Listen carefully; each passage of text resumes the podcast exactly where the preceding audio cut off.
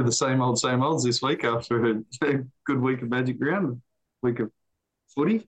Yeah, no, Yourself? it's uh, yeah, same old, same old as our riveting off air conversation alluded to. If you notice here, actually, for those watching YouTube, you can see how I do my tips in the background. I've just uh, I should probably start using my dartboard. better Um, than what I'm doing. yeah, yeah, it's a bit like that these days. But yeah, Magic Round is in the book, the fifth Magic Round, uh, and uh, it was pretty good, wasn't it, David?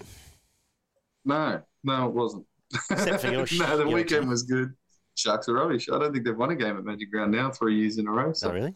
going fantastic. and they got like a winning record of thirty percent up there as well. I heard during the week. So Wow. they obviously like Suncorp. Uh, hopefully, we'll get a couple of friends on the show. We had to, hope to have someone on today, but personal issue there. But hopefully, next few weeks we'll catch up with them as well. Uh, good man, action. But our Magic Round correspondent. But uh, I thought it yeah, lived up to the hype. The weather was good. The track ended up surprisingly good. It probably got better as the weekend went on.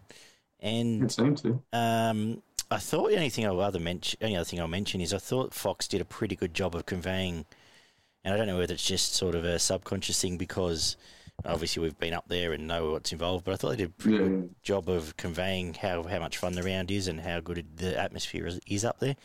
Um, what do you think? Yeah, exactly the same, mate. Uh, good to see we didn't see um, some of the stories that we saw out of Magic Round last year with um, some crowds, uh, some patrons getting stuck into each other. I don't, don't think we saw any of that this year, which is which good to see. It, it looked like a really good carnival atmosphere up there again, and uh, can't wait to get up there again next year. Yeah, definitely. Uh, uh, every, yeah, everything across the board was well done, and um, all reports are good. Uh, no judiciary either. There was no targeting of high shots. No one got banned. There was just a handful of fines, which we don't even really need to talk about. So, so year. that I think they went a little bit soft on the head highs, to be honest, considering what they brought in last year. depends who you Probably one or two I thought could have got pulled up, but um, that goes. Depends who sponsors you ask, I suppose. Not saying anything else. I have enough Penrith fans shouting at me. Uh, just quickly, yeah, as I said, there's not a great deal of um, judiciary news. In fact, none to come out injury wise. so Nico copped the fine, did he? Yeah, That's everyone copped a fine. Supporter. Yeah, yeah, heaps of fine. There's four fines uh, Yeah. from the from all the bins. Um, injury wise, four HIAs, capable and Ford are being monitored, but could well have been named this week. Moses and Butcher were category one, so they'll miss a game this round. The only other injury uh, was Bateman's hamstring, which happened in, uh, at least to my knowledge, yeah, happened um, during the warm up there, and was complainers and tightness. He's been named this week, so again we'll see what happens there. So I guess the the ter- the biggest talking point is um, the uh, sponsor from the Warriors, the chief of the ones, Jason Paris, gave uh, had a crack at the referees. Uh, just it's this week's storm in a teacup, isn't it? Yeah, I think so. Um, realistically, as a um, a sponsor of a club, he probably really shouldn't be going out of his way to say that kind of stuff. I understand. Um, yeah, there was a there was a lot of there was a few 50-50s in that game, and uh, it didn't seem like any of them did go the Warriors' way. But to come out and say that they've been systematically cheating against the Warriors for a while, like you see it from all the fans as well. um, I don't under, don't really understand that. But you go, but like you just um, Warriors have been horrible for four or five years now. Um, this year, yes, they've been fantastic compared to previous seasons, but it's just a simple thing. The, the team on top seems to roll, and they don't get penalised as much as the team that's um, not playing as well in every, pretty much every game every weekend. So uh, there may be some sort of subconscious bias thing there, but once a team's up and rolling, it's pretty hard to pull up the momentum and give away penalties uh, when you've got momentum.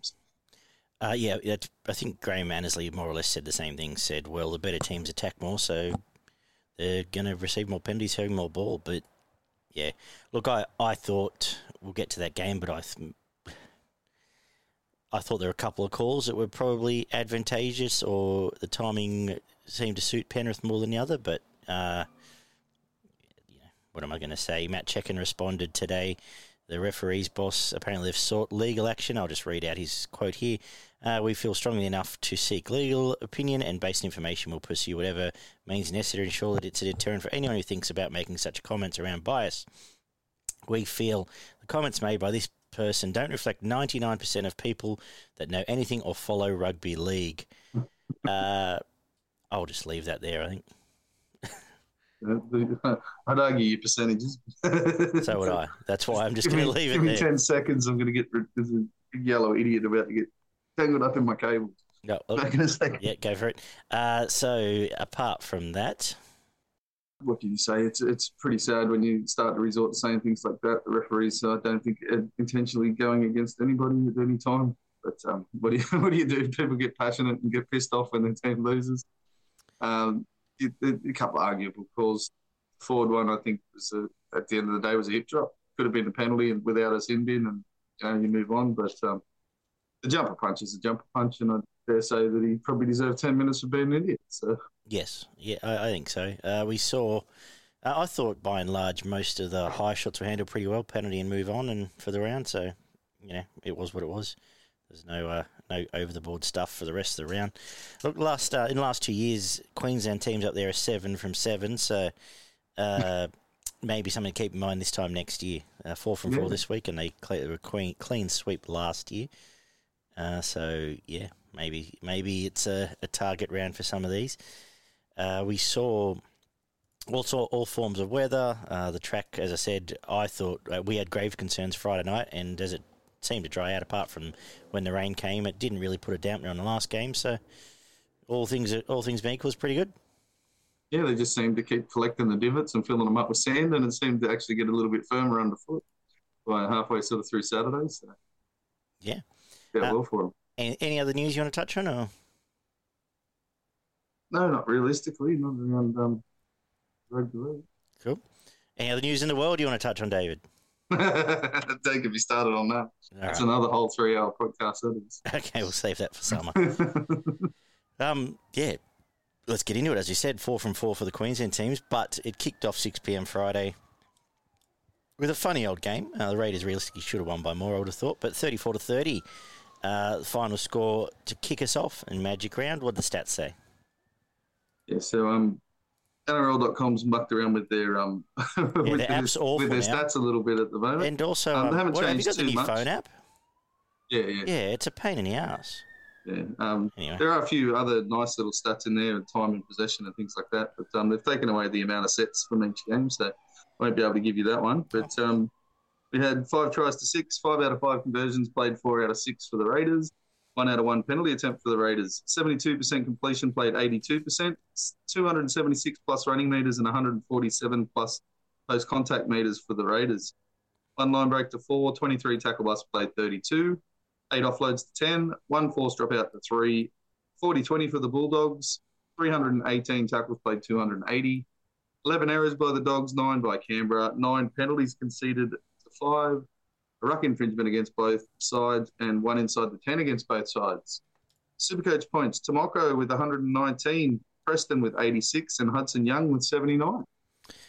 yeah, well, apparently Corey Horsburgh is now unstoppable uh, and is now the Ranger equivalent of Gordon Tallis when every time he touches the ball. awesome.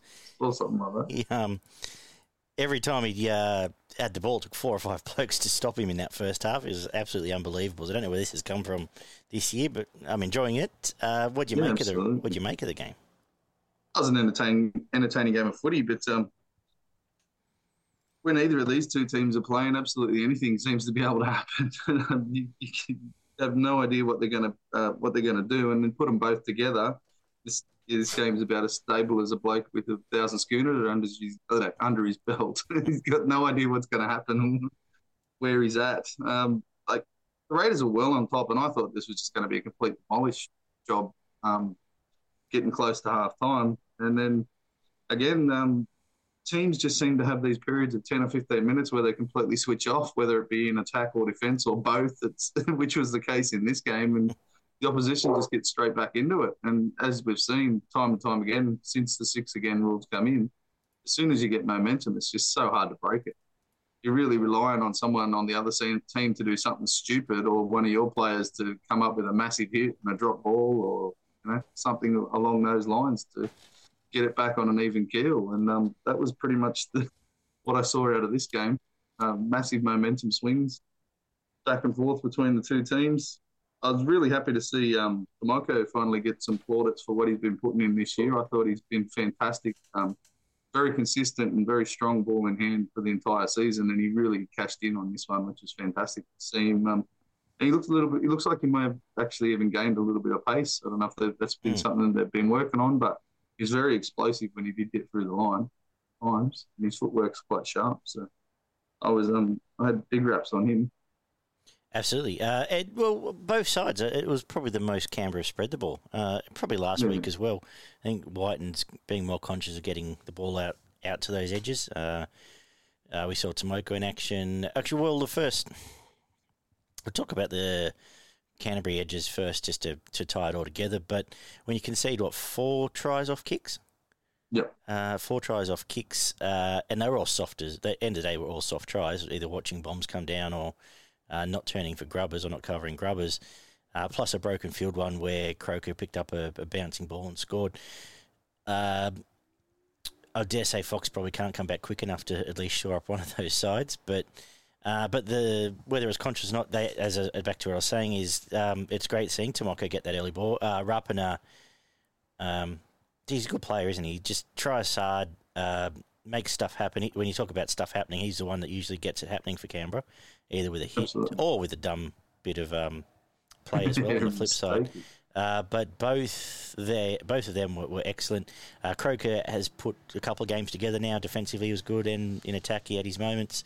Um, and as I said, Horsburgh and the Ford pack all did their job. Uh, it's hard to line it because, because as you said, it's sort of a, sh- a, shit show of a game. I don't know where to necessarily pull strands out to take stuff going forward. Have you got any anything you want to touch no, on? No, a couple. Um, young Mariota almost cost him the game there at the back end with mm. a brain snap, um, hitting the bloke well before he had the ball. I didn't realistically think that it was a definite try and thought that it was probably a penalty more than a penalty try, but it, it, was what it was, and it gave the Dogs a chance in the last couple of minutes to come back and win it. Um, I thought the bench was disappointing from both sides again. Um, that's where these two teams get into trouble against some of the better teams once they get that rotation happening, and they, their benches don't really offer a great deal when they're swapping between their, their major interchanges. Um, apart from Oloapu from the Dogs, who was good again uh, coming off the bench, he's been um, he's definitely got something Big to show boy, for the young fella. Yeah, um, it'd be good to see down the track, get yeah. some time into him and some footy into him. Definitely someone that will be good. I'm not sure if it'll be this season, but um, it won't be too far away, I wouldn't imagine. Uh, the forward battle was strong and enjoyable. Both packs really sort of ripped into each other, and they were all a minimum of good, realistically. The starting third, uh, the starting forwards from both teams. Uh, Tevita Pangai, Wardell were, were very good. Uh, Marnie and Burton were the were the only real guys that were sort of putting any spark into the play for the Bulldogs, and they they did conduct play quite well. Averillo again was really good, which is something you know, we, we haven't said about him in his entire career, where he's put back to back to back games together. I think he's been close to their best for the last three weeks. And, and um, um, well, just on that, same with Riddell. Uh, and I'll just jump in there because yes, um, he's absolutely. been a punching bag for us for three years, or at least for uh, some uh, some um, Canterbury-based supporters, and he, the last two weeks have been fantastic. I thought. And Hayes Perham was a constant threat as well for him. Um, but Preston had probably close to his best game. I know he's been good pretty much every game he's played this year, but um, cashed in with a couple of nice little tries off grubbers and did his work that he does week in, week out. And I thought he was probably their best player. Uh, I, th- I feel like Burton's halfbacks can end up suiting Burton. I said last week it was well worth trying. Definitely again. gets him a lot more but, involved. Uh, and uh, just some softer touches, like just instead mm. of hmm. just uh, obviously that boot goes up, but he had a couple of try assists off grubbers um, and some nice puts, found some nice space for other players. Uh, so I would probably, unless they've got one on the radar, and obviously we'll see where Oloapu ends up. Um, it's probably worth uh, sticking with in that last 20 minutes where he was just putting up spiral bomb after spiral bomb. Fine, yeah. Poor Raiders didn't want to have anything to do with yeah. half of them. And the other half were actually pretty well handled by Chris. I think Rapana took a nice one as well. I was going to say, the when the match was on the line, Rapana was safe as houses at the end there. Um, yeah, absolutely. Holding. Um, Tapali and Tapine were, were the foundation builders for Canberra. They were really good in the middle of the field again, um, without being exceptional. Fogarty probably asked more questions than anybody else from the field, apart from Timoko. Um, his kicking game was fantastic again. And we, we meant, you already mentioned Rapana. Croker, Horsburgh, and Young, I thought was fantastic as well. But I gave Timoko man of the match. Yeah. I thought he was the difference. He was the reason. Like he scored two tries. Pretty well, two tries basically came off his back. Yep. With his running game and the way he broke open the line twice there to set up points, and I gave him the three. I had Preston with two and Corey with one. Yeah, I would. I would flip Corey and um Brown Preston. and Horsburgh, and Yep. the only other honourable honourable mention Fogarty. I just thought that was his best game, probably this He's year. been consistently good probably the last two or three weeks as well. Um, without being a star on the field, he's definitely been one of the better ones. Yeah. All right, beautiful. Uh, definitely building into something. Eh, eh, eh, They've now won four in a row, Canberra. Yep. Is that? Uh, do we have to take notice of that? I think they've been a little bit flattered. Um, they probably got away with one or two of those games. Like this one was one they definitely could have thrown away. And um, this one about two weeks ago, I think they just scraped away with. But they are winning tough, and The they're winning Dragons won. only you know Yeah. four or six games. At the, they're four or six points that they're winning by. So it shows you that there's definitely a spirit and a motivation behind the club to get them in an, in the fight at least, which is more than can be said out of a couple of teams this weekend. Well, it's funny because I just had looked in, um, thinking the run might end this week, but they got Parramatta, who Been very up and down. that's a very interesting game to tip when we get there. Anyway, Mhm. uh, we saw a better return to form, and I'm happy to take a better line through this game. 32-6, the Broncos over the Sea Eagles. A game that was probably cruelled a little bit by the slippery surface. I thought Brisbane probably could have found a few more points if um, the likes of Walsh and Mam could actually run more than 10 metres without slipping over or not being able to change direction. But what did the stats say? We had one try for Manly, six to Brisbane. One out of one conversions played four out of six. A missed a missed two point field goal attempt by Brisbane. 65% completion played 79%, 164 plus running meters for Brisbane, six line breaks to seven. 27 tackle bus played 38, nine offloads to three. A forced dropout from both teams, 335 tackles played 306. 16 errors for Manly and 12 for Brisbane. One penalty conceded to four, two ruck infringements to one. Cobbo with 96 Supercoach points, Walsh with 93, and Garrick with 80. Um, what do you say? Absolute slaughter. They, from pretty much, what, 20 minutes in the first half, Brisbane looked well on top and just continued on with it. Um, I think they actually went out of their way in the second half not to score as many points as they possibly could. To me, it looked like they actually slowed down and went out of their way to give Manly a methodical beating. Like just kick the corners, get down there, be real physical, dominate them, and actually put a like a, Well, a warning shot out basically for the rest of the competition that we can win both ways. We can be physical, we can be flashy, we can do what basically whatever. If you're not having a good game, we'll do whatever we want. Uh, uh, yeah, uh, uh, not wrong. I think a little bit of that was rare playing. Well, first of all, I think Reynolds was on run leg for a lot of it, but um, just playing the conditions, knowing like once their outside back started slipping and sliding, I thought they just said, "Let's not risk anything. Let's not." Mhm. Um, yeah, as you said, just we can we can get through this methodically, and not have to risk um, anyone doing a knee or a, or an ankle or something. Uh, yeah, as, as you said, what do you say? Because it's um, this is the best of the Brisbane and what they do. Like it's what they do. Haas and Carrigan roll through the middle. Flegler chimes in, and then um, the the halves have all the time and space to get the ball out to big centres and big edges with big good footwork. Um, and Reese Horse chimes in where he wants. It's like it's just their template, and they executed perfectly. Yeah, and Man, they didn't bring any physicality to this match whatsoever. I know they're missing Jake, but you can't tell me there wasn't a couple of other blokes out there that could have tried to put some shots on and actually Oh, yeah. change it. Kudos to Reuben Garrick, middle of the who apparently got 85 Supercoach points for you know standing around. Can anyone still tell me how he got more Supercoach points this weekend? And anyway, Uh, you'd have to go. I'd imagine it's probably a line break and some tackle bust, but yeah, I really don't know. He's probably in somebody's team that controls the points, I'd imagine. Um, yeah, they just man, they could not contain the middle, and then they just got picked apart on both sides of the field as well. Brisbane just had their way with them realistically whenever they felt like it. Um, there wasn't many from the Manly team that put their hand up. Uh, LIA was okay. But Bullemor and Woods were pretty decent off the bench, considering you look at the rest of their forwards and what they did in this match. Compare it up to a couple of blokes who had 30 minute spells off the bench. Um, no, Paseka and S. Olakau'atu were their best. Like one S Kepi, 34 run meters in uh, what 50 something minutes. Yeah, Yep. um, yeah, Paseka and Olakau'atu were their best forwards. DC tried hard, but um, yeah, he didn't, didn't have a great game, and um, but he was probably close to the best of a pretty average bunch, realistically. He um, geez, Manly fans don't like him either for some reason. But Uh, for a long he time, I don't know what the- it's about. just a quick word on him. He led the tackle count for a halfback, which is um, I guess embellic of him actually craving a crack, and the fact uh, over the last couple of years when when Manly have sucked, uh, he's the one that's it's his boot that keeps him remotely in these games. Again, he kicked 300 plus meters, but a lot of his kicking was what kept them anywhere near this game because otherwise they would have been completely dominated. Um, so, as I was just saying, Barney, It was the only way they got down the other end of the field because the forwards weren't doing it for them. so Um, Tom was on even less of a leg than he has been most. Yeah. Um, I thought he was playing at around 50 to 60% earlier in the year. He was even below that in this game. He only sort of popped up two or three times and can you pick him? For, you can't Yeah, pick him for Origin. can't pick him for Origin. can't pick moment. No way. He's just become a target. Not when you've got Especially if Campbell you're going Graham, to defend him in the front line. especially when you've got someone like Campbell Graham who is screaming to be picked and can play centre. Yep.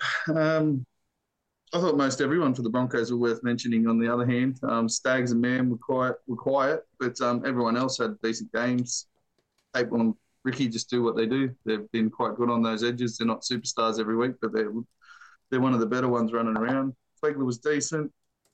Reynolds and Reynolds and Farnworth were good again. Um, Farnworth really turned into a really consistent centre, and I'm really liking what he's doing this season. Uh, and Haas and Carrigan were their best forwards. Walsh was probably the best player on the field, and Cobbo cashed in on the back of it. Uh, Did Sel? I feel like Selwyn Cobbo scored a length of the field try last year. Intercept, yeah, yeah, intercept. I'm just year. because he, he lit it up with three tries this year. He did. I'm sure he ran length of field last year. Yeah, I'm almost certain it was pretty much the same as what happened with this one. Yeah. Oh, he did. There you go. Yeah, 38 nil last year. DCE intercept. It was uh, exactly. He got a hat trick this time last year. So you're right. Remember that for next year. Hmm Uh, yeah, but we've been waiting for him. He's been the one piece that we haven't had yet, and he, um, yeah, I know they're intercepts, but he was at his best here. It was an intercept, a little kick in behind that he just strolled onto, and there was um, a nice bit of physical work where he had to push a couple away to score in the corner. Yep. He, um, the fact that he can score a hat trick with that kind of minimal involvement just tells you when he is up and going and really getting physical with his opposition. Could be danger signs for some of the outside backs in the comp going forward. Absolutely. Uh, yeah. Uh, what else we say? Where do for Sea Eagles, as I said, they've named Schuster this week. I have no fucking idea where they go. They really need like they've won what two or three games, Yeah. and all three games have been physical in the middle of the field, and gone off the back of trying to bash the opposition back. Every other game they've turned up and just got walloped through the middle of the field. So I have no idea how you can go from being so strong in the middle of the field to just basically not being there the week later. Yeah. Yeah. And it's happened a couple of times now. Um, I, I'm really starting to think we treat them as a bottom team, and when they Yeah. beat you, you just go, oh, well, they got us this week. well, Sharks never beat them, so they'll probably beat them. Yeah, yeah, it's true.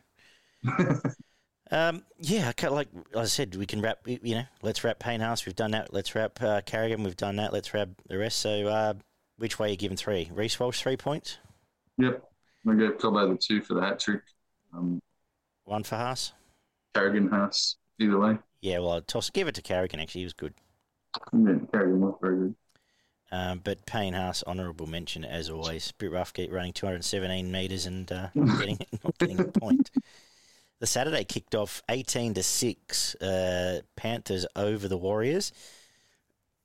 This was a physical game. I think this was probably the most physical game of the well, yeah, 10 minutes in this game, both teams decide they're just going to inflict murder on each other for about half an hour and proceeded to do so uh, for our enjoyment. Absolutely, But what does that say? one try to three, one out of one conversions played two out of three, one out of one penalty attempts for Penrith, a missed two point field goal attempt, two sin bin against the Warriors, 85% completion from both teams, 437 plus running meters and 143 plus post contact meters. Penrith, I'm pretty sure, was it? I didn't write that down, but I normally do. Six line breaks to eight. Uh, 47 post contact tackle. meters 414 plays 557. Yeah, so it was to Penrith. Yeah. Uh, 47 tackle bust to 59. It's concerning. Um, both teams missing 45 plus tackles. But um, it was very physical, and they were exhausted by the end of the game, so it might have something to do with it. 11 offloads to 15, two forced dropouts to three, 371 tackles played, 356, seven errors to eight, five penalties conceded to three, four ruck infringements against the Warriors, one against Penrith. Edwards with 122 Supercoach points, Cleary with 120, Tohu Harris with 96. Probably in that order is the way I would uh, rank them 3 2 1 too. But uh, this was, as we said, physical game. Uh, I don't want to say it was flattering to Penrith, but I do think the difference in this game were To'o and um, Mm. and Edwards. Uh, the Absolutely. mountain of work they did at the back, and Edwards uh, is now adding all season. He's adding nice touches to his game. Um, with throwing in some try assists and popping at the right moment. It's something he never really was was a pro- prolific try scorer, but in the last eighteen months, he definitely is. So maybe even He's added to his months. assists too. I think he's probably assisting a little bit more than he used to as well. So um, I thought he was outstanding, both uh, both sides of the ball, uh, and and actually probably the difference in this game, let alone the, the work To'o did. It was the most. It was the old Bizzer here, um, burrowing and getting He was through and awesome. getting into this game. The best we've probably seen him this year. He got Uh, really physical with him too. I don't know if that's something to do with um, enjoyed getting into the against the New Zealand black fellas or yeah, what it was, but he was he seemed really fired up in this game, and um, Critter got in there as well. Got Yep. absolutely poleaxed and then gave Dylan Walker a headache for about half an hour. I reckon. Didn't even hit him in the head, but he, he would have been sore boy for a while. yep. Uh, Um, and he got, and he copped. Um, yeah, yeah. It was a, a good tussle between those two. Yeah, absolutely, it was. I think it was Cossey that got. Um, Yep. got It was because he uh, he left the field not long after, so he didn't really get to yeah, see knocked it. himself out, Play out, yeah. making a tackle. Yeah. Um, yeah, Penrith were, were tough and committed, and so were the Warriors. Um, I'd like to see the Warriors play a little bit deeper in attack. To be honest, I think they may have unlocked Penrith once or twice here if they'd given themselves a little bit of little bit extra room. I thought they're playing a little bit too flat, especially with the likes of Toto and Critter flying out of the line and taking the time away from their centres. And I think if they got to have a fraction deeper, they may have um, caused a few more problems for for Penrith. But um, other than that, uh, I'd like to and probably give Shaun Johnson a few more options when he does cut back into the middle of the field. There wasn't really a lot of blokes going with him. Um, when you, you did see him open them up right at the back end of the game there, and there was nobody there. If there'd been a person next to him, they score, and, Well, Jackson and Ford uh, very close. was off the field. Uh, I think for the last half as well, half hour, so that didn't Yeah. help. You know, that's that's where your fullback should be, or Yeah. you know, your, your hooker, or someone should be trailing through with him um, in that kind of situation. But um, yeah, they, they continued to work really hard, but Penrith just worked harder for that little bit longer. You know, Warriors sort of died off for a five ten minute period in the first half, and, and again towards the back end of the second half, and that seems to be when Penrith sort of just kept the pressure up and seemed to break them. Um, Penrith did bomb two or three tries as well. Like this Yeah. could have been a bit more of a comfortable score, realistically. I think Turuva put two down with the the, the line open. Um, they weren't great passes, to be fair to Turuva, but um, there was probably at least two, maybe three bomb tries by Penrith that they, they could have extended the the score out. Um, it's, again, the Warriors just seem to make the errors at the really wrong times when they when they are putting pressure on. They just something just seems to snap and they make a mistake. But they were good. They would have probably beaten half the comp, if not more, playing this style of footy. Probably more, probably most of the comp, realistically. Mm. But um, yeah, they just um, got done by a, a better team. Penrith were back to being that bit more clinical than they have been for the rest of the season. Um, they've still got a bit to work on uh, with their attack. It still feels it still feels disjointed. Luai tried hard, but that's as good as I can say. He still like he did. Probably Luai's best game of the season. Yeah, he, he took the line on, got involved. Uh, Mm. like there weren't too many results from it, but he uh, definitely had a crack, uh, more than we've seen. Uh, as you said, I would would have liked to see him trying to isolate some of those big backs on Peachy and, uh, and Turuva. We Mhm. didn't really see. I was just looking now. Peachy missed five tackles, but he did make a couple of very important ones. But um, you know, that was because they were that little bit too flat, to be Yeah, honest. that's if right. they were that bit deeper and had that fraction more time to run on. yeah, uh, I th- we've seen how damaging they can be um, once they get their tails up, and we didn't see that. Uh, they've now what, what have they got? They've now scored. We've now gone 160 minutes for two tries with the Warriors, so they do need to maybe look at a couple of things. But the defence has kept them in the game uh, on both occasions.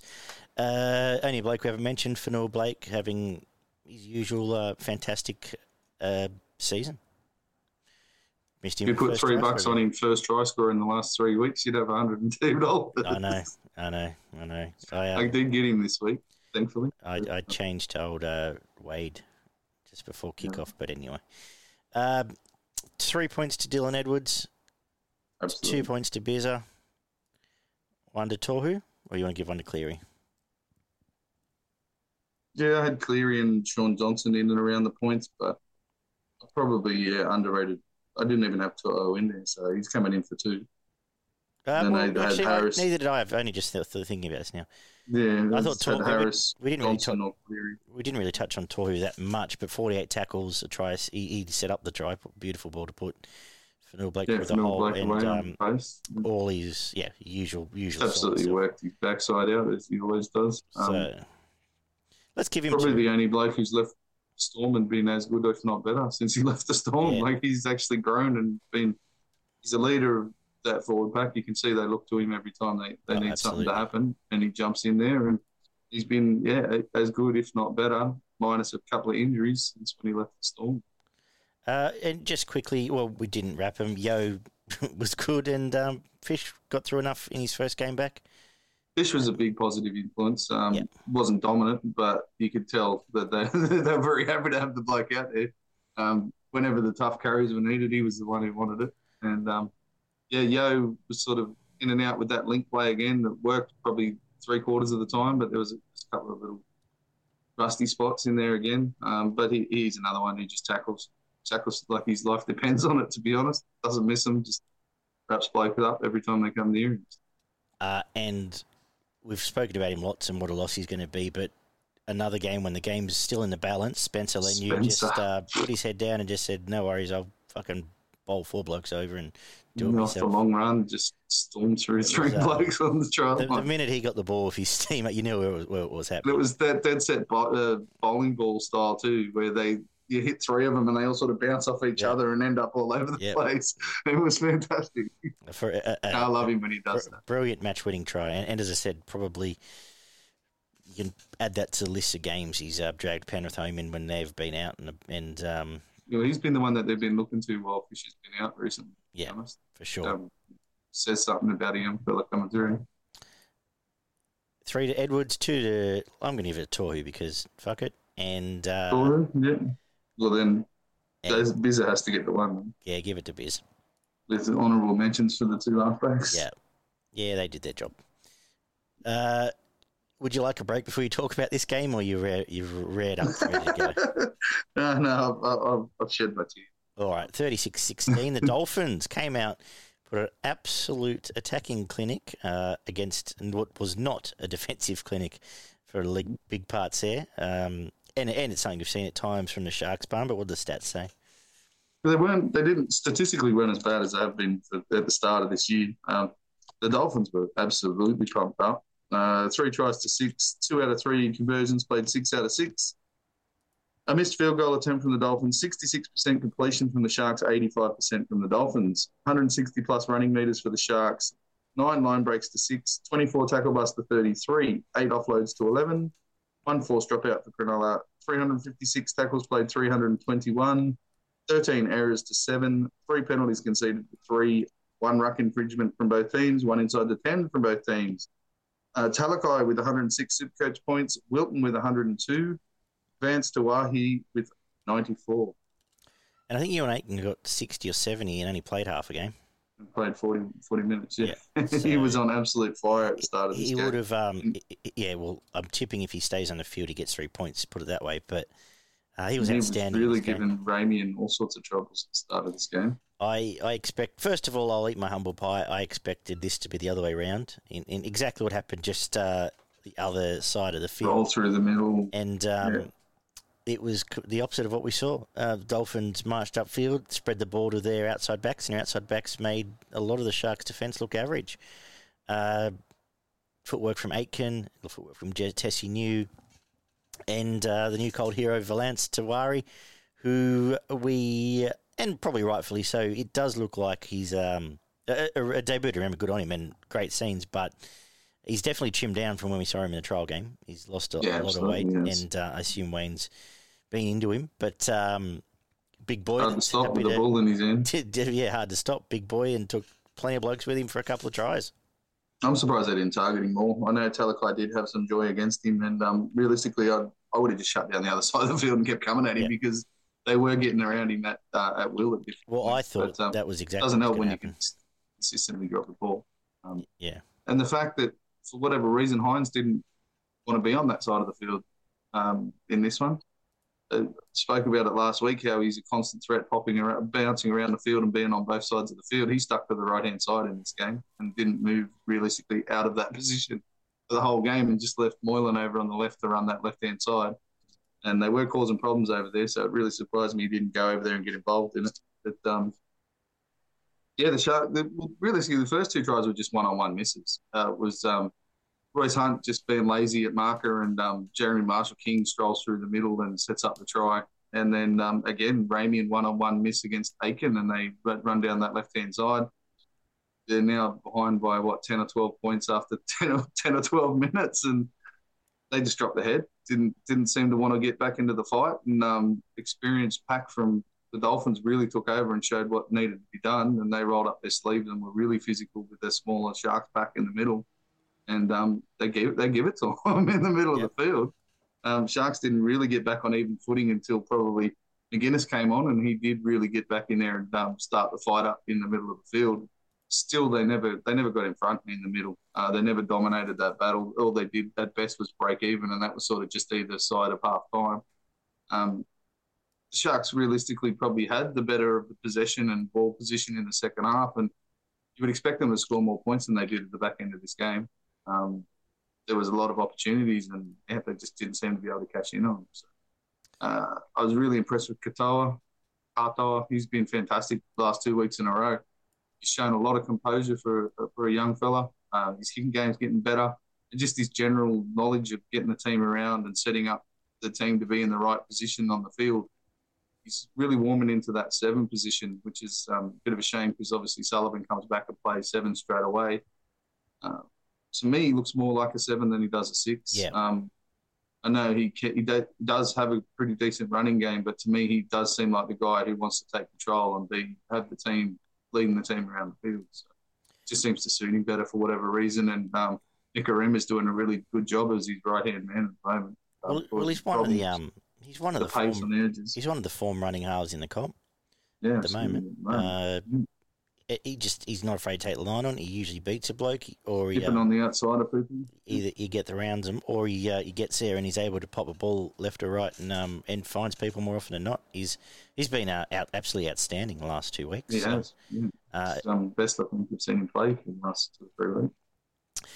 it's almost like Um, the Sharks just seem like they need a loss every game to get up and have another. Like they're, they're one of those teams at the moment. that yeah. They seem to have a win, and then next week they just turn up expecting to win. Oh, we'll just throw it to our outside backs and score more points, and then they get flogged through the middle of the field and drop the ball every second set. And yeah, and it's hard. They're a hard team to get a read on. We, we've said it for a while. Realistically, they they would really Still love. Still a big man short, in my opinion. I've I was about to say, literally about to say, wouldn't you, wouldn't you have loved to have picked up, say, a Klemmer or a. Klemmer, uh, just even as a bench. someone like that, just to just get you going? that little bit of extra middle? punch with ball in hand Yeah. through the middle of the field. Yeah. It's um But they're okay Definitely missing. defensively most of the time in the middle. It's just they, they, they lack that really good post contact meter guy in the middle. Yeah. I know McInnes can do it. Um, and Ueli, when he's there, is occasionally decent at it, but nobody else. They, really, they are missing Rudolf at the moment as well, which they're really depleted on their big men. yeah yeah probably it probably wouldn't be disadvantaged disadvantageous to try just play Finucane at the prop and But you look, you saw when Hazelton came on. I thought he was one of their better players. Yeah. he was actually getting really good post contact meters and getting a bit of a roll on in the middle of the field. Yeah, so they, they need another bloke like him out there at, at different times. bloke you've been a fan of for a while, uh, Lumel- uh, Lemueli. He uh, Yeah, keeps getting better and better.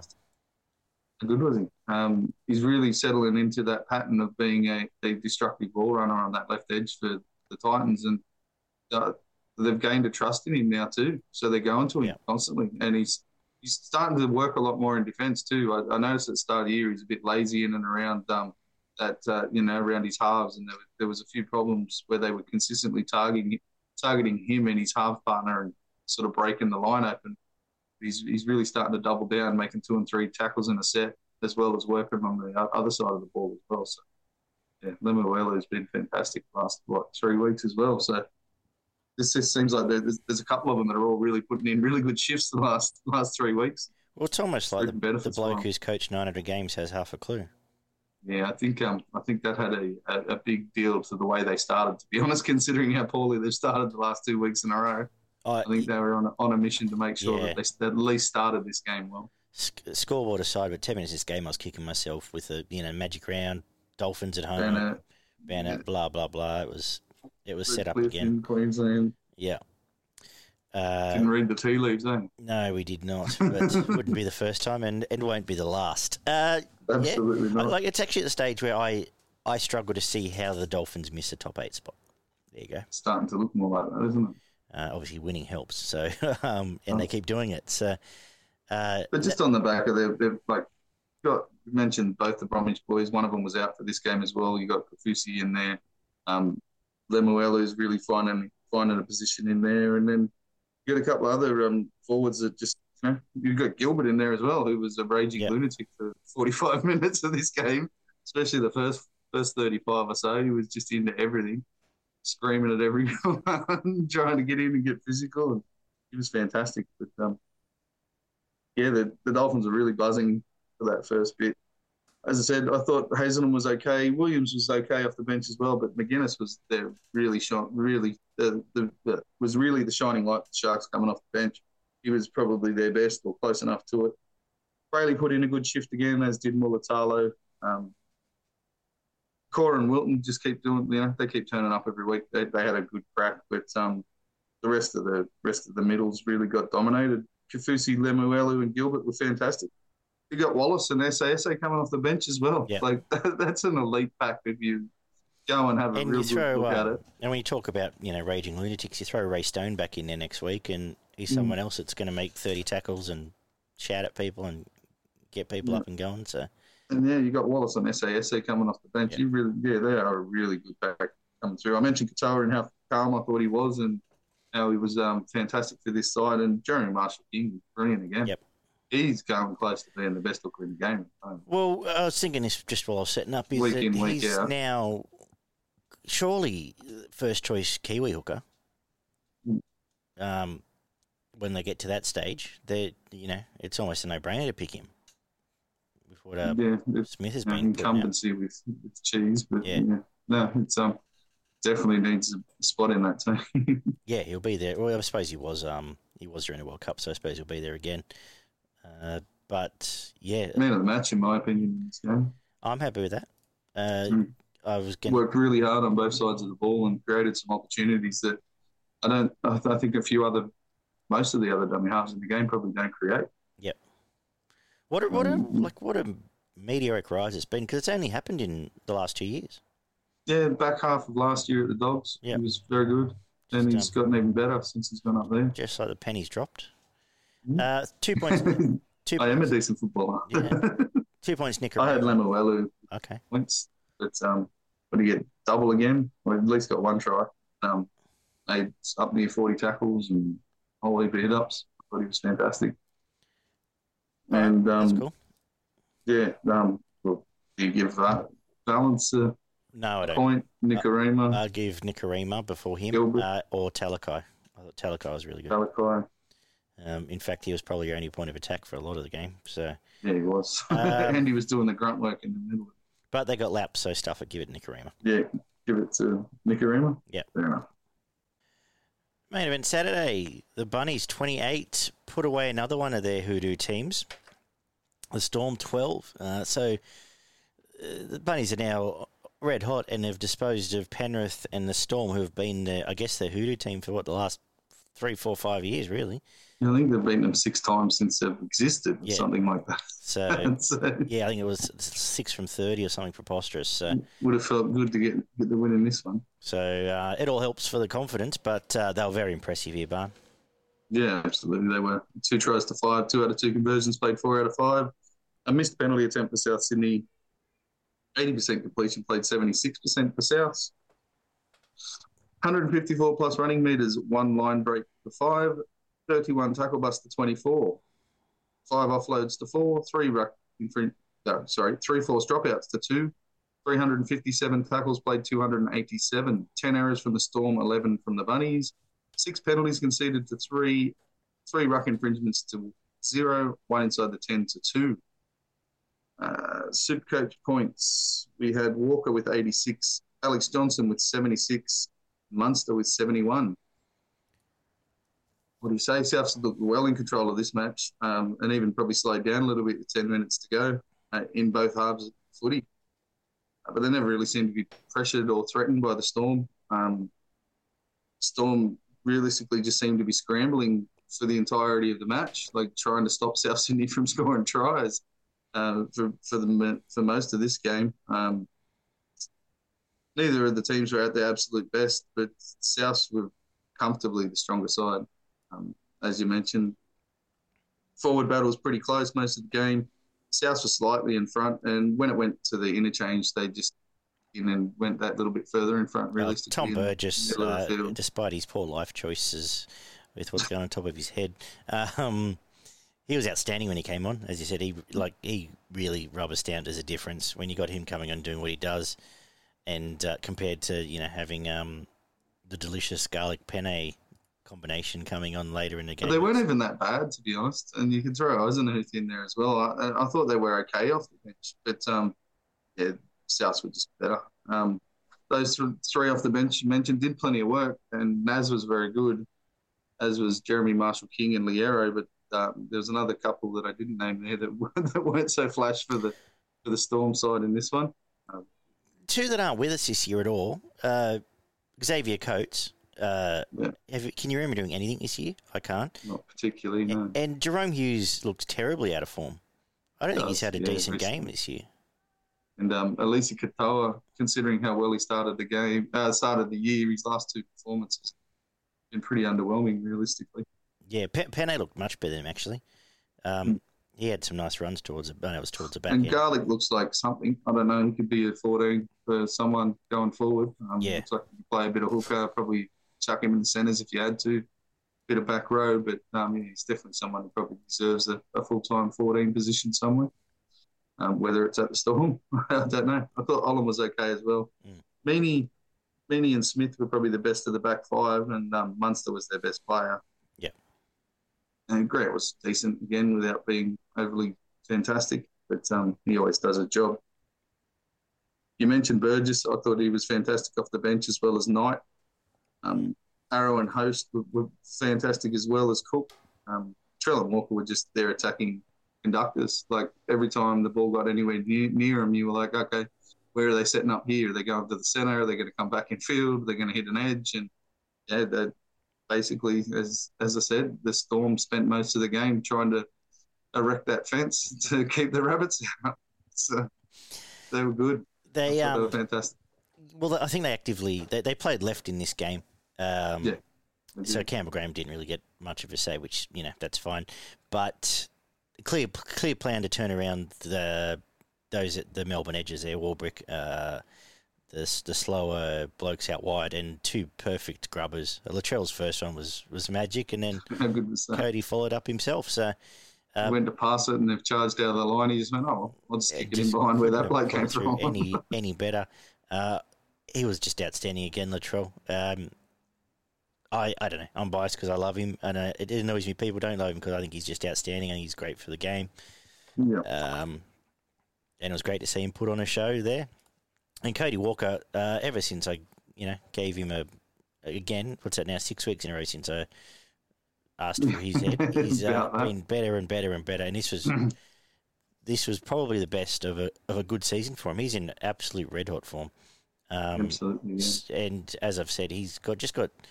There's no one better with space, and when he's got space, he just uh, he uses it so well. Uh, and it, it brought you know it brought the old firm Tass and Johnston back into the game, and they lived up to their end of the bargain. Tass was great actually. Uh, we've touched on it a few times, but you know with Wighton hanging over him he's a good player, Isaiah Tass. He'll find a spot somewhere else as a full time um, full time centre if it's not here. I think he'd be a marquee target, I'd imagine, for some of the other sides that are, looking for a centre.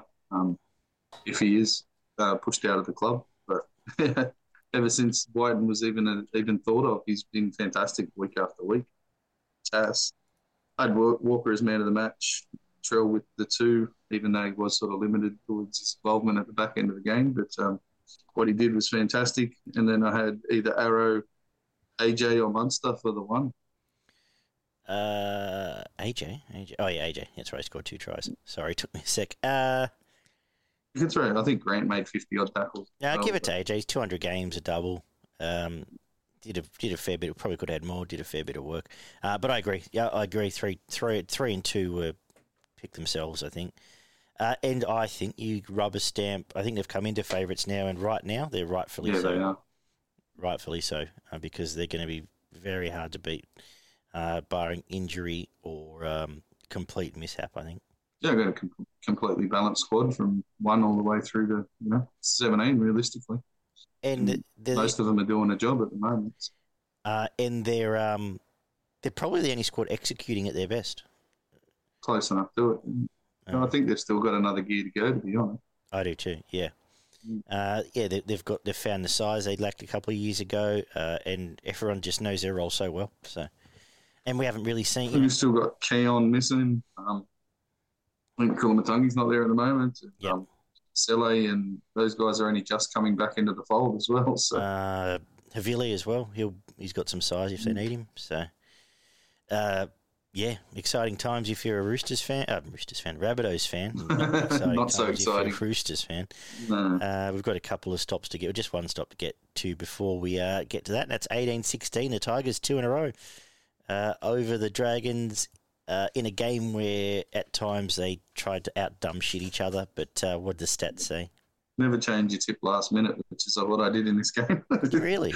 we had, I did. What inspired yes. you? Just worked, worked well worked well. Why? Just out of interest, not not bagging you. I just thought that um, Sloan and Sul- uh, Sully, to be honest, who okay. went out of their way to fuck it up in the last minute of the game as well. But um, I just thought they may have had um, a couple more tries in them what the Tigers did. Yep, fair enough and yeah, they realistically probably could have and should have won this game, but the Tigers could have and should have won by more as well. So yeah, it's um as you said, they, they did seem to go out of their way to, see who would fuck it up worse than the other team. They had three tries apiece, two out of three conversions, two, played two out of three conversions, one out of one penalty attempt for the Tigers, and a missed two point field goal attempt. 86% completion for the Tigers and 72% for the Dragons. Four line breaks to three, 43 tackle bust to 39 nine offloads to seven, two force dropouts to one, 40 20 for the Tigers, 328 tackles played, 379. 10 errors to 13, five penalties conceded to eight, two ruck infringements against the Dragons, one inside the 10 against the Tigers. Um, some better play from both teams than what they've displayed throughout big big chunks of this year. Um, but there were again way too many errors and at crucial times again for the Dragons. They just seem to when they make a mistake, it's right when they possibly the worst possible time to make a mistake, they make a mistake. But it's um, not. It's it's weird because the Dragons they do a whole bunch of nothing, like nothing, for yes, sets and sets correct. and sets, and then they try yes. something and they fuck it up at the first time. So I don't know if it's you know paralysis by out of fear or whether it's just that's who they are. But it's like on another day, Sully should have scored four tries in this game. They, they did, and says something for the scramble, but the execution was was average. But there there is zero point of attack here in this team at the moment, bar bar Jayden Sullivan, who hasn't been playing. Uh, yeah, absolutely. And uh, um, I've cut you off, so you keep going, and then I'll talk. No, you're right. Both teams just completely switched off their brains at different times in defence and attack, realistically, and made this intent, made this game entertaining for both good and bad reasons. Uh, there, there was some nice footy but I also kept watching because I wanted to see which who would make the biggest fuck up by the end of the game and cost themselves the game. And yeah, it probably was Sully with a minute and a half left. You could probably blame Sloan for that realistically when they had a three on two. And well, they could have done it the set gone before. and thrown a cutout pass way too early and yeah. allowed the Tigers to slide across. Sully cuts back in, really should have tried to run over the top of the back, but then flops it out the back. And who's the young fella that's there to save the try in the corner? It's the fullback. That young bloke has got first grader written all over him, and potential superstar realistically down the track. So Um, I wonder how long before you sell him to somebody else. That'll be interesting. Well, they, to see. they did. They did. uh, uh, the thing is, they have done something smart. They they extended his contract before they debuted him. Before they debuted him. They No, extended, that's a uh, which suggests they obviously aren't idiots. Tim Sheens Mhm. obviously has an eye for what's going on, but uh, the mail was. Well, let's talk about it because the last two weeks. So when you're a Tigers fan, you're expecting something dumb to happen at some point to cost you the game, Of uh, course. Or at least you know lead to the end and then fuck up, which is what happened. So last week it happened in the Penrith game, and it was Bula making the a match saving tackle on Cleary, which won him the game. And here, uh, same again. Last second, he's running across. He was in all three tackles in that last Yep. play. He was, uh, He was. he chopped down uh, was he chopped down Hunt, chopped down uh, Sully, and then ran across or didn't chop him down, but was in there, and then made the, the hit on Ravalawa. Uh, it, and was so was in front of the so ball was um it, and so was and was a man in front of so was Papali'i as well. Um, and he hit the hit the arm and um, hit the ball and Yeah. made sure it wasn't going to go over the line. Um, he's fantastic, and the amount of effort he puts in for a fullback. I know he's a bigger fullback than a lot of them running around, but he is not afraid of the physical. He seems to relish the physical Yeah. contact. To be honest, they, he um, loves running the ball back, and he gets gets right involved in the physical stuff. they um yeah, it, it, exciting. Like I said, the Tigers don't win either of these games if he's not on the field. They've now won two or three with him there, and he was fantastic in the game they lost against Manly. Uh, safe, safe as houses. They just haven't had someone like that, Seems to the be. pace and that can diffuse most situations uh, since Tedesco, really. Mhm. Uh, Again, Tigers were statistically the better side, but um, struggled to get some points. Probably should have pressed their advantage and won by more. Um, Hunt to nine was okay, but only because of what Sullivan did realistically. Um, it seemed to hurt their attack, apart from the two times Sullivan decided to carve them apart with his footwork little and his acceleration. Yeah, He's quick off the mark, and yeah, he's got a good step on him. Which, um, he would have beaten a lot of teams to score yeah, at both least tries. one of those Yeah, probably both of those tries. Yep. So you can't um, be, be too detrimental on the Tigers there. He, he absolutely stood up Papali'i both times, partner. he, was, completely lost. Um, I don't think he touched him the first time and just got a hand on him the second time. So, um, yeah, beautiful individual efforts there from Sullivan. Although um, Josh Kerr again was really good off the bench. Like he doesn't break open the line and cause all sorts of havoc, but he just continually works and he's doing some good stuff for them. Um, Molo was good. Michael, not um, the the headhunter who we haven't seen for a while. Uh, Sullivan was awesome. Lawrie and Bird were good again, um, as was Su'A. And Sully and Rubbo were decent, but again, as you said, they bombed a couple of um, bombed a couple of tries there and caused themselves some problems. Uh, Jack de Belin was the Dragons' best by far. He's just gone back into that mode of making 50, 60 tackles. And if he could really pick up the attacking side of his game, he'd be back close to his best. But um, his attacking side of the football is still down a little bit, but his defence has been tremendous for this um, Dragons team. Uh, Opengawi was back to near his better, one of his better performances. Um, Pole was, was decent again. Klemmer and Papali were very good ball in hand. Um, they've got their issues in defence, but they're massive human beings that don't move sideways fantastically. So you can sort of um, give them that sometimes. That being said, Clem, I don't think Klemmer's Klemmer's in the Twal category of not missing too many tackles. Yeah, he doesn't miss he didn't too miss many, no. any. Uh, he didn't miss any this game officially, and Yeah, okay. and Twal made forty four. Might not have got to one at all. Yeah. You forgive it when he's making 180 meters. yeah. Um, Yeah, Sullivan was fantastic. I thought Wakeham was uh, was really good for for the Tigers, and so was uh, Brooks. they were, they were both both really good. well. Um, yeah, we mentioned we mentioned Bula. He, he's, he was brilliant, and Nofaluma was close to his best that he's been for a long time. That um, try where he burrowed, cut back in and burrowed in between three of them to score was um, really influential. In No, that was Tupou. Realistically, That was Tupou. I don't out on the right edge, cut back in and Oh, he scored off uh, the scrum. barged through two of them. Yeah. I think he scored one of the first ones. Yep, he did. Uh, but yeah. two Tupou on the other side um, got out of that corner. Yeah, also blokes back thing. to the inside. Yeah. Uh, he was good too. Uh, doesn't get hasn't had a lot of ball last few weeks, but he's He just sort of stopped on his run, and two of them ran past Yeah, him, and cut- and cut across, and he yeah. cuts back in. And But I'm agree. No other two for him. Look, you know. I've been critical of him as as I have a lot of him, and he's his last two games since he's come back, he's put in. Um, it looks like some of the, he's getting towards some of his form from a couple of years ago. Um, Where did you go with points? I didn't really know where to go. I went to I went to Ball. I just thought we, we don't win the game without Bula. He had a try assist. Um, he, he hasn't we haven't end of line break assist, but he hasn't had a lot of clear air just yet. He's getting there. He's gonna he'll bust through a hole soon off Appy or someone there. Um, I went Sullivan too because they don't get on the board without him.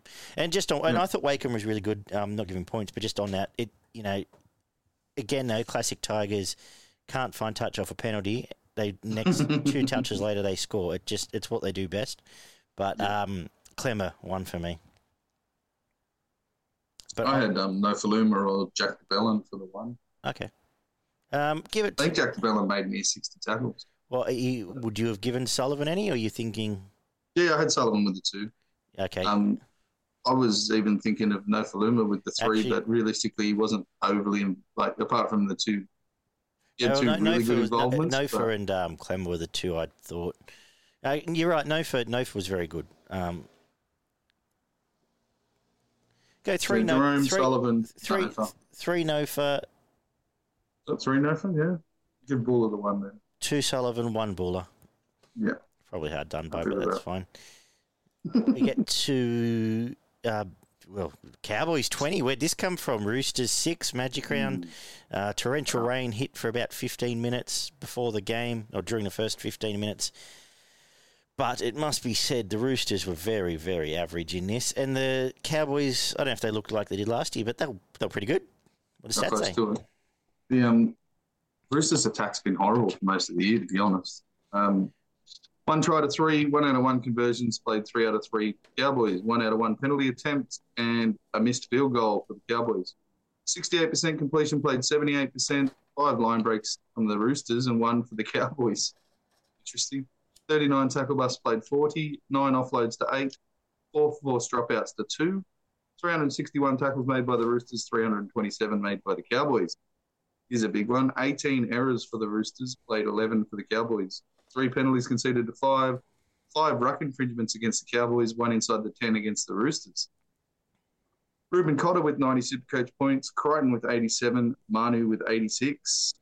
Um, yeah, the Cowboys close to what they were producing last year. They finally turned up and played with some speed and composure with the ball in hand. Um, Townsend's best game for close to 12 months.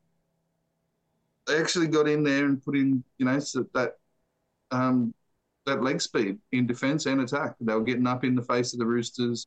They had some desire in defence, and they were just consistently turning up with um, some physicality up against the Roosters, who seemed shocked that it came.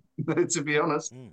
they really didn't. I don't think they saw this kind of effort coming out of the Cowboys, and I don't think most of the people who watch NRL were expecting No. this to come out of the Cowboys realistically.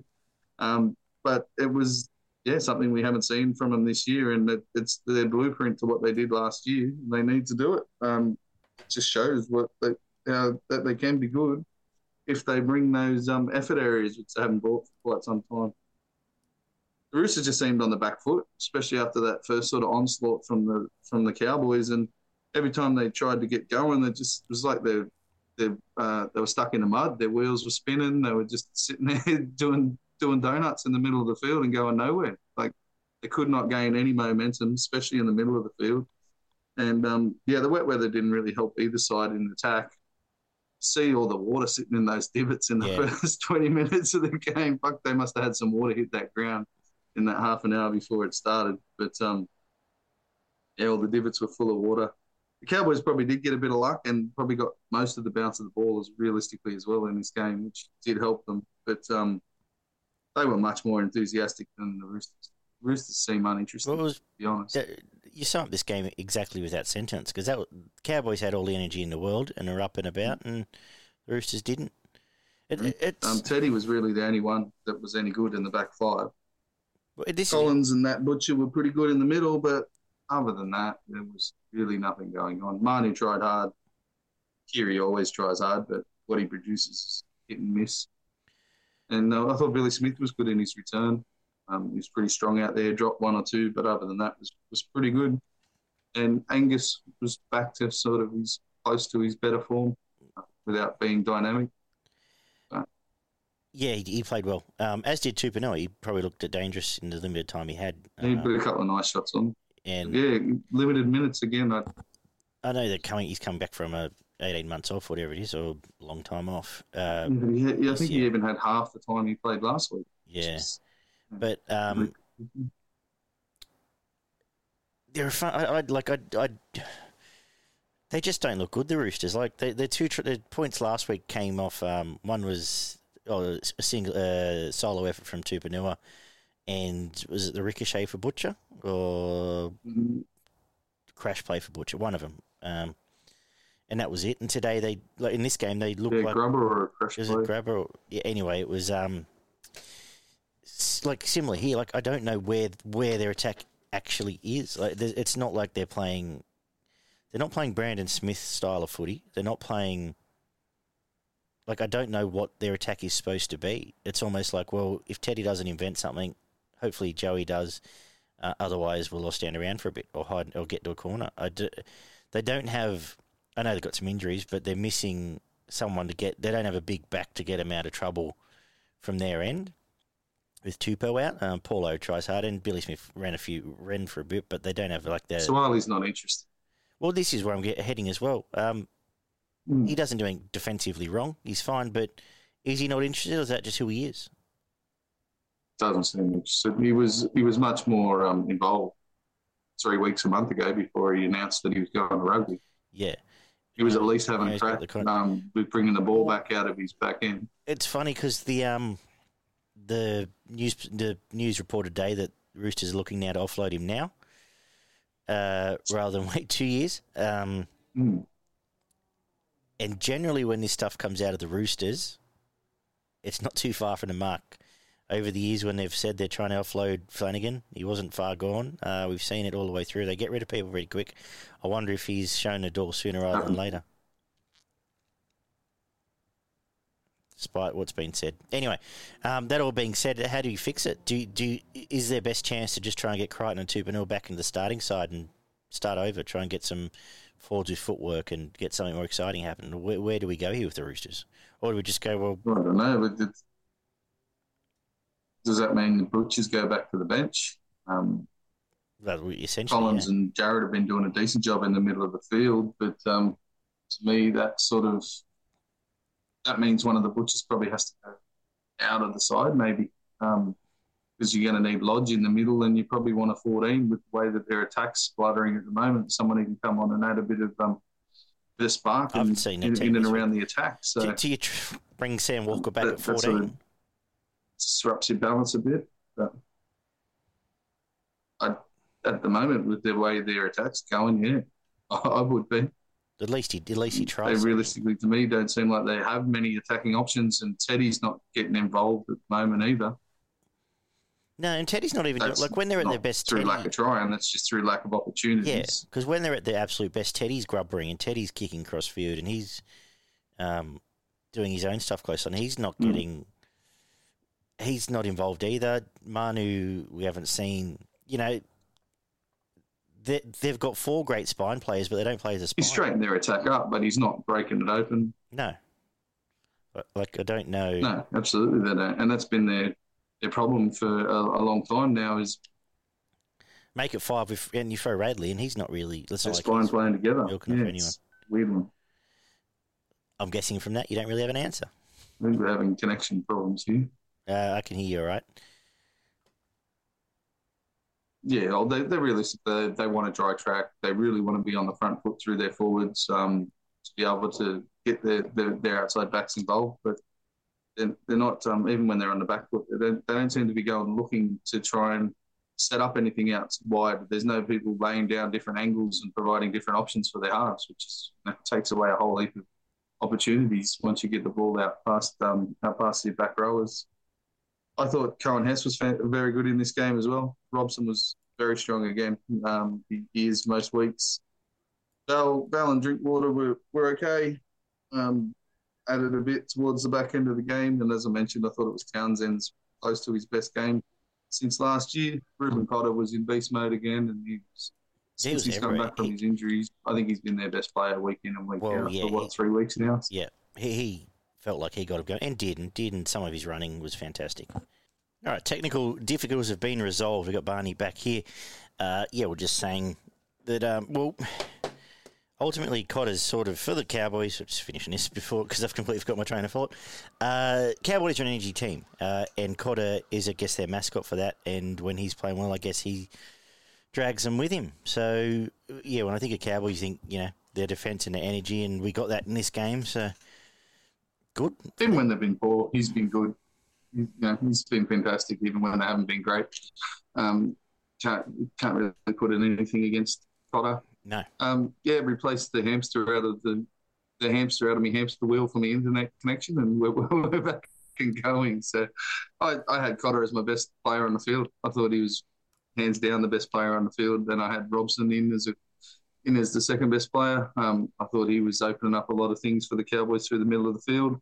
And then you could probably look at someone like Angus Crichton, um, or if you wanted to go for Roosters, but they were pretty well handled, I thought. So maybe Townsend or Drinkwater. Give it to Townsend because he's not had a great start to the year. Uh, honorary mention Teddy and Crichton would have been any two you'd even consider, I'd suggest, from the Roosters. And we wrapped up. Suggested it would be last try wins. It wasn't quite, but it was pretty close 26 24.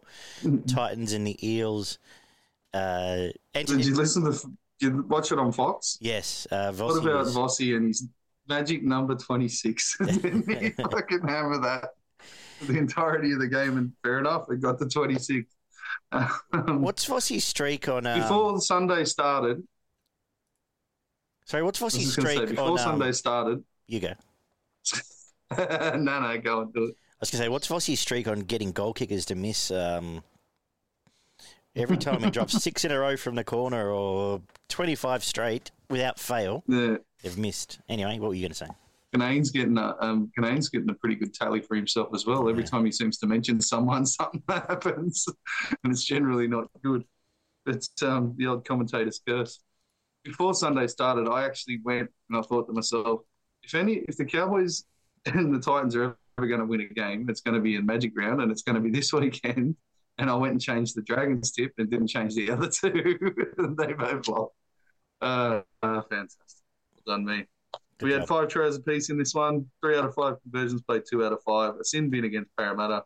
89% completion, played 82%. 406 plus running meters and 161 plus post contact meters for Parramatta. Five line breaks to seven. 40 tackle busts by the Titans, played 22 from Parramatta. Nine offloads to 18. Two forced dropouts by Parramatta. 334 tackles, played 304. Six errors from both sides. Three penalties conceded seven. Maika Sivo with 124 Supercoach points, Dylan Brown with 116, and David Fifita with a hundred. With 100. Just on Vossi, Um, he was but- absolute peak Voss in this in this game, and I was I was all in for it. Yeah. I uh, I love it. So more power to him. How excited does he get? So good. Uh, Um, yeah, go on. Sorry. four and four and double things you love to see. That was fantastic. he was being the, the maestro in and around there. He was playing with playing short to Yep. David Fifita and reap the rewards off the offload and The then win himself and yeah, the tough the tough old bugger. And then another thing that I don't mind saying, to be honest, is Gutherson getting sent to the bin for ten minutes. So I had a good little chuckle. I was I honestly got sent off. I was honestly waiting for him to review it. I was the way he was carrying on there. I was waiting for him to go now review review. But Well, we got the teapot. We didn't quite get the hands up in the air, but oh, uh, he anyway. he t- he has the hands in the air before blokes are on the ground. A bloke will get tackled and he's if he's at dummy half, the hands are in the air before they hit the ground. yeah, Uh, absolutely. God but um, yeah, it was fair enough. Sin bin, I thought. Yep. He definitely dragged him off the ball. Um, Khan Pereira played it up a little bit, but that's what you do, I suppose, in that situation. yeah, it's his job. Um, Paris scored straight away from like what the minute into the game, and then, yeah, I was really worrying signs for the Titans. I thought, oh, here we go. Is it going to be one of those days where their outside edges just open up and they get absolutely slaughtered by Parramatta? But wasn't to be. They um they they strengthened up their defence and they, they just backed their attack. They were all out attack for the first probably what 40, 50 minutes of this game, and they, they went in with a plan to really test that left hand edge with Foran and Fifita, given um given the Parramatta side all sorts of problems on that side of the field. Yeah. Um, I'm not sure who was directly marking Fifita, but they'd be having nightmares for a little while. He was fantastic again in this game. He's been doing the work all year, but um, this was one of those games where he really had an impact in attack, which is probably something he hasn't done. Like he's been good in attack, but he hasn't. He didn't blow a team away like he did in this, and he was fantastic. He was a big part of the reason for the Especially the doing strong it over start 80 they minutes had. too. Like he's now Yeah. genuinely becoming a complete package. Yeah, yeah, absolutely. Um, I think Parramatta missed the trick start of the game, to be honest. Um, playing Matterson off the bench, and they got steamrolled in the middle of the field. Tino and Fifita just went apeshit, just caused all sorts of problems through the middle of the field for Parramatta. Um, Junior tried to sort of put the fight up, but he was a lone ranger in that situation. And then um, a couple of the other Titans forwards got in amongst it as well, with um, your mate Mo doing all sorts of damage through the middle of the field as well. And Parramatta couldn't stop them, to be honest, for that first at least probably what twenty minutes, half an hour. Uh, Titans were all over the top of Parramatta in the middle of the field, and then they had some really good plays off the back of it with Foran, as we mentioned, and Fifita getting involved. Left hand side wingers on both sides of the field had a field day. Mm. Khan Pereira and Sivo just walking through, scoring untouched with um with some really good play to get them involved. Um, Dylan Brown looked as dangerous as, as I've ever seen him, Dylan especially Brown at the was the back end of I- this Dylan Brown was the best player in the field. It, uh, it looked Like, like, he was going to single handedly drag him, kicking and screaming to 30 points. If Fifita wasn't out there, he would have Yeah. been the best player by the length of the field, but he was probably only the best player by about 30 or 40 metres because David Fifita was out there. But every time he touched the ball in the second half, I was expecting points. Like he was just carving them apart with his footwork and his pace. And if he wasn't doing it, he was setting someone up and putting them into half a hole outside him, and then they, they were working. the best comparison I can compare that game to, it that is Munster at his best. Munster That, on that is Munster Yeah. level. Yeah. Munster Ab- absolutely outstanding, Yeah. especially given um, his partner did sweet fuck all. Uh, did. Was okay, Yes. but Moses was um, MIA for a lot of this. But yeah, he looked like he was going to tear the Titans apart in the back half, and I, I actually thought they were going to win by a couple of tries because every time he touched the ball, he just broke holes, left, right, and centre. Um, probably didn't help that Lane was a bit quiet and should have been a little bit more involved. And but yeah, um, there just wasn't that sort of second option once he did break the line. There wasn't that many people following him through, Yeah. which has been a, um, a a constant gripe of mine, realistically, because it's probably one of the easiest things to do. Is just you know when you see there's someone on fire, and your job is to be a support player, you just follow him all day. Yeah. Like there should have been a message sent out ten minutes into that second half. Just get around Dylan Brown, provide him options everywhere you can, and I, I think they probably would have ta- they would have won by three or four tries. They didn't do it. Um, they almost got away with it. I thought Cartwright and Lane were okay. Uh, so was Paulo, but um, they they missed the trick in dummy half. Their halves, their dummy halves were horrendous in this game. Yeah, even Hodgson was very poor, and Hands wasn't even wasn't any better. well, it was funny because I thought when hands So- came on, uh, I was like, oh, here we go, and Mm. I couldn't actually couldn't even tell you remember him doing much but shoveling the ball. To be honest, yeah.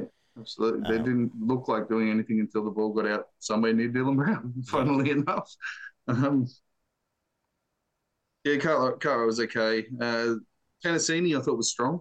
He's um, mentioned him last week and probably the week before. His ball, his running game's really good at the moment. He's um he's a threat most of the time when the ball's around him, and so with Gutherson, apart from being sent off for ten to ten minutes. Um, Matterson was awesome. I thought he was. Um, I think it- he needs to come back and start playing eighty minutes. I can only assume I- it's um, it's a fitness thing because I don't know why he's not. I don't know if it's 20 minutes to start the game in the middle and then go to an edge for the next 60 or the opposite way around and get Hopgood to do the dirty stuff for 20 minutes and then Matterson comes in and Yeah. tries to sort of play some ball in Oh. the middle of the field. But I, like I would have thought my starting point here uh, would be to assume that I'm going to try and get 80 minutes out of all three of them and then work Mhm. backwards and then go yeah, absolutely. bulk up your props so you can give RCG a bit more Mm-hmm. rest, give Paul a bit more rest, and then go. And Makatoa was actually in pretty good form. Yeah, and, and, they, and they pushed worry about that. Ogden off the bench for some reason after a really good performance last week. Yeah. So get get back to you know, once you get RCG back, get back to bolstering your front row and just work on them, them having. I'd be starting Matterson on an edge for half an hour, give him, you know, the time to feel into the game, and then swapping him with Hopgood. Yeah. And then letting him do the that nasty stuff in the middle of the field, create offloads, and Hopgood just lays down the lines on the, you know, does what back row is doing, runs good strong lines out there. Yeah. But um, to me, that was sort of where they, they missed a trick at the start of the game. One to thirteen for the Titans was fucking tremendous. I don't think there was a player out there in the starting lineup that put in a poor performance. I thought they were all really good. Jayden Campbell Um, needs to be starting in first grade somewhere when AJ's back. Yeah, absolutely. Whether it's in this But team, whether it's I think that's why they keep him there because they're not sure how often they're going to have AJ on the field. Yeah. Like you have a look at his career, man. He's been injured a lot.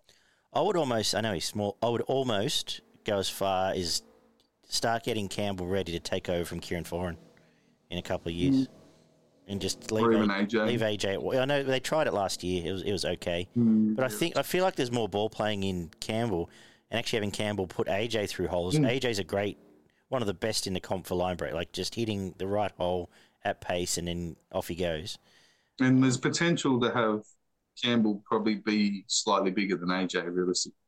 Yeah. If you put the weights into him and whatever, Yeah, yeah, he's probably got, be a bit more of frame- a He's robust. the frame. He's Well, got, he's shown that he's a bit more robust than Yeah. AJ. So But and, like his dad managed to play in the front line his whole career, so or most yeah, of it wasn't the worst. Like So- he missed, you know, missed a few tackles here and there, but that's what happens. Yeah, but you, you know, you get that. You get I, I, that. I, I think that um, that's if you're going to keep him here, that would be where I'd, I might be. I would be starting to think because I feel like he's probably got more Hmm. more ball playing in him. I think we don't even see the best of him. And he'd be a he'd be a starting fullback for Most clubs, six or seven teams Yeah, not I shouldn't say most six or seven. at least. Yep. So I thought Randall was good again. Yes. Uh, a lot of defence. Mo, very good on the attacking side of the ball. Do you have the Um, most song? I don't have it on my. It must be on your roadcast. Yeah, I think it's on this one. I'd have to go find That's it. I have to play it right now. Um, thinking that. the back five were all dangerous at times. Um, Kelly and Kelly was very good. Jojo Fifita was um, also very good, and Khan Pereira. They were probably the standouts of the back five, but I don't think any of them had a bad game. Um, the halves were very good. Boyd would- played a fantastic game. I thought he's again his kicking game and control, and this one was fantastic. And Tino and Dave Fifita were the difference Yeah. through the middle of the field. They absolutely dominated when those two were going tit for tat, one after the other through the middle of the field. They're as close to Carrigan and Haas as anybody else had gone. Yep. Chuck Moe in there. Fucking hell. But yeah, Yeah. Dylan Brown was the best player on the field. Those those three should be in the Queensland squad. Simple as that. Be surprised if they're not. Yeah, you couldn't like you know. There's blokes you can't be picking. Well, obviously, uh, Nano. I'd argue. Mo may not get a spot just because they've got Carrigan and Haas to plug Do in there as do. well, and Yeah. they seem to like Flegler. Horsburgh's the Collins. the hot tip at the moment as well. Yeah, and, and Collins, Collins. So, they they pick yeah. and stick, don't they? yeah. Uh, but I, I Fifita can't would take spot. Fifita missing a spot. Yeah. Now And, and, Cotter, um, Cotter's there. They'll pick Cotter. They they like who they've got. Tino's one of their first pick anyway. Yeah. Still, yeah, doing well. I agree. Three to. Brown, two to Fifita, one to Foran. Yeah, I had um, Foran or Tino, but yeah, give it a Foran. Give it a tough the, the way they started the game, the tough old, the tough old rooster, Yeah, whatever the other superlatives that they chucked in there. Through, because they gave him three or four different names by the end of Yeah. the game. Uh, um, cool. That's it. Any any final takeaways from the round? It, you know, it was what it was. there's a lot of kicking in, in behind the line, which um, seems to be a common theme up at um, Suncorp, uh, which I, I think you're going to see a lot more of. Expect um, maybe even a little super coach tip if you go and if your team's going up to Suncorp, look for the guys with a really good short kicking game because there seems to be a lot of try assists with people coming off the line and not being able to turn around and get back. So if you've got someone with a good short little grubber, you're going to probably get a couple of try assists out of Particularly out of that every game. particularly if you're playing against the Dolphins and they've got uh, Valynce playing because. Uh, God bless him, but I Something they didn't do he's well. gonna be, like we saw. We've seen if you know you come roaring on the scene and teams work it out, it'll start happening. They'll turn him around. I think just about every game had at least one, probably two little grubbers in behind the line for tries. Yep. And it's a common thing up there. Whereas de- definitely at one end of the field, which they all talk about, gets no sun and it's very slippery. But it's always very slippery up there, especially of a night game. So if you've got someone up there on a night game, good little halves and five eights with the short king game are probably something looking at for tries. Good shout. Got a pot plant. I haven't even looked at this to be honest. That's right. Um, I'm. Might have to give me a minute. Yeah, right. I'm gonna throw out Xavier Coates because uh, I'm just not sure he's with us this season. So, uh, yeah, got shown up a little bit there, but he's not alone in that Melbourne team at the moment. No, absolutely not. Pot plant, David. Yeah, well, mine was um, Suaalii. I'm very unimpressed. I mentioned it during the recap of the show. I think he had six runs in 80 minutes. He did make 16 tackles, but he missed four of them and had two errors as well. And he just really seemed completely uninterested in doing any hard work at all. So, um, yeah, very close to the worst performance of the round for mine. Yeah, no, uh, hard to argue. You've got a slap for us? Yeah, Kelma Tuilagi. Um, another one who played 80 minutes. He had eight runs in 80 minutes for a back rower. That's nowhere near good enough. And um, made 23 tackles, missed missed five of them. I think two of them led to tries and made um, three errors on the back of that as well. So. Uh, I'm going to slap. We know he can be better. Yes. Well, speak of knowing him better, I'm going to slap the Roosters. They've been just pretty ordinary, all bar one game this year, and um, the attack's been atrocious. Uh, I'm going to hope that they can get their shit together because otherwise they won't be playing finals footy this year. No. Uh, simple salute for me. I'm going to salute Magic Round. Love it. I love the concept. Mm. I love what they're building up there. Uh, it is b- built year on year. They were sold out each day this year, and uh, the coverage is fantastic. And can't wait to get up there next year. Um, Jerry Marshall King, another one yep. we heaped praise on in the previous show. Uh, 45 tackles, only missed two of them three tackle busts, a try assist, and was a part of all the good things that happened for that Dolphins team. And his service is as good as anybody at a dummy up at the moment. So he's um, really pushing himself as one of the best hookers running around. Good shout. Uh, we've made it through technical difficulties, Barn. Well done. I will. Uh, we'll be back very shortly to look at round eleven as we're on the Poor road hamster. to Origin now.